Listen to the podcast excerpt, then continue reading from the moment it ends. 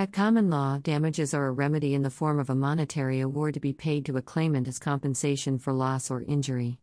To warrant the award, the claimant must show that a breach of duty has caused foreseeable loss.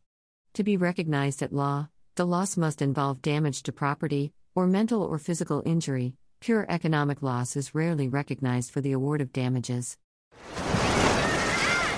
Hear that? Believe it or not, summer is just around the corner.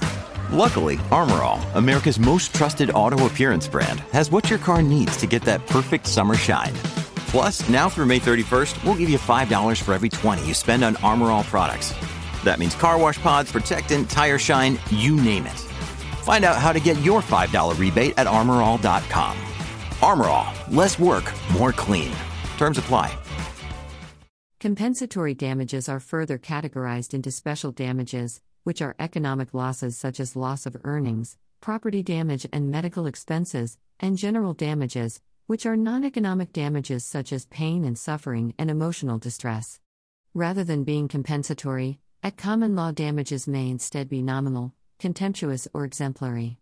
History Among the Saxons, a monetary value called a wergild was assigned to every human being and every piece of property in the Salic Code.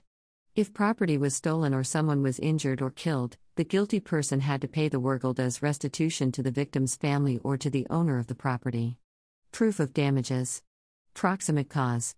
Recovery of damages by a plaintiff in a lawsuit is subject to the legal principle that damages must be approximately caused by the wrongful conduct of the defendant. This is known as the principle of proximate cause.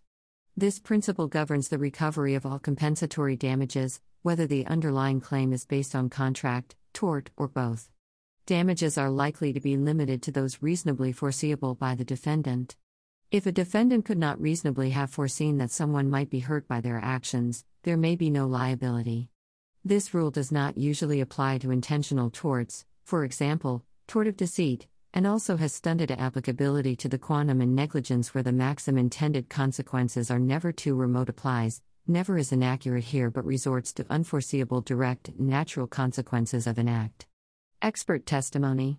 It may be useful for the lawyers, the plaintiff and or the defendant to employ forensic accountants or someone trained in the relevant field of economics to give evidence on the value of the loss. In this case, they may be called upon to give opinion evidence as an expert witness. Compensatory damages. Compensatory damages are paid to compensate the claimant for loss, injury, or harm suffered by the claimant as a result of another's breach of duty that caused the loss. For example, Compensatory damages may be awarded as the result of a negligence claim under tort law. Expectation damages are used in contract law to put an injured party in the position it would have occupied but for the breach. Compensatory damages can be classified as special damages and general damages. Quantum, measure, of damages. Liability for payment of an award of damages is established when the claimant proves, on the balance of probabilities, that a defendant's wrongful act caused a tangible harm, loss, or injury to the plaintiff. Once that threshold is met, the plaintiff is entitled to some amount of recovery for that loss or injury. No recovery is not an option. The court must then assess the amount of compensation attributable to the harmful acts of the defendant. The amount of damages a plaintiff would recover is usually measured on a loss of bargain basis, also known as expectation loss, or economic loss. This concept reflects the difference between the value of what has been received and its value as represented. Damages are usually assessed at the date of the wrongful act, but in England and Wales, Pelling J has observed that this is not the case if justice requires the assessment of damages to be calculated at some other date.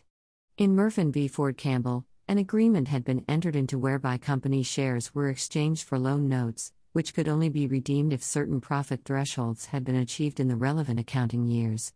As the thresholds were not met, the loan notes were not redeemable, but at the date of the advisor's breach of contract, this could not be known, only the loan note's face value could be known. The conclusion was that in this case, valuation could not be done until after the profit performance became known. In his judgment, Pelling also referred to the case of Smith New Court Securities Limited v. Scrimgeour Vickers, Asset Management, Limited, a case where continuing misrepresentation affected the appropriate date for damages to be assessed. Special damages. Special damages compensate the claimant for the quantifiable monetary losses he has suffered. For example, extra costs, repair or replacement of damaged property, lost earnings, both historically and in the future, loss of irreplaceable items, additional domestic costs, and so on. They are seen in both personal and commercial actions. Special damages can include direct losses, such as amounts the claimant had to spend to try to mitigate damages, and consequential or economic losses resulting from lost profits in a business. Damages in tort are awarded generally to place the claimant in the position in which he would have been had the tort not taken place. Damages for breach of contract are generally awarded to place the claimant in the position in which he would have been had the contract not been breached. This can often result in a different measure of damages. In cases where it is possible to frame a claim in either contract or tort, it is necessary to be aware of what gives the best outcome. If the transaction was a good bargain, the contract generally gives a better result for the claimant. As an example, Neil agrees to sell Mary an antique Rolex watch for £100. In fact, the watch is a fake and worth only £50. If it had been a genuine antique Rolex, it would have been worth £500. Neil is in breach of contract and could be sued. In contract, Mary is entitled to an item worth £500, but she has only one worth £50. Her damages are £450. Neil also induced Mary to enter into the contract through a misrepresentation, a tort. If Mary sues in tort, she is entitled to damages that put herself back to the same financial position she would have been in had the misrepresentation not been made. She would clearly not have entered into the contract knowing the watch was fake, and is entitled to her £100 back. Thus, her damages in tort are £100. However, she would have to return the watch, or else her damages would be £50. If the transaction were a bad bargain, tort gives a better result for the claimant. If in the above example Mary had overpaid, paying £750 for the watch, her damages in contract would still be £450, giving her the item she contracted to buy, however, in tort damages are £700. This is because damages in tort put her in the position she would have been in had the tort not taken place, and are calculated as her money back, £750, less the value of what she actually got, £50. Incidental and consequential losses. Special damages are sometimes divided into incidental damages and consequential damages. Incidental losses include the costs needed to remedy problems and put things right. The largest element is likely to be the reinstatement of property damage. Take, for example, a factory which was burnt down by the negligence of a contractor the claimant would be entitled to the direct costs required to rebuild the factory and replace the damaged machinery. The claimant may also be entitled to any consequential losses. These may include the lost profits that a claimant could have been expected to make in the period whilst the factory was closed and rebuilt. Breach of contract duty, ex contractu. On a breach of contract by a defendant, a court generally awards the sum that would restore the injured party to the economic position they expected from performance of the promise or promises, known as an expectation measure or benefit of the bargain measure of damages. This rule, however, has attracted increasing scrutiny from Australian courts and legal commentators. A judge arrives at a compensatory number by considering both the type of contract and the loss incurred.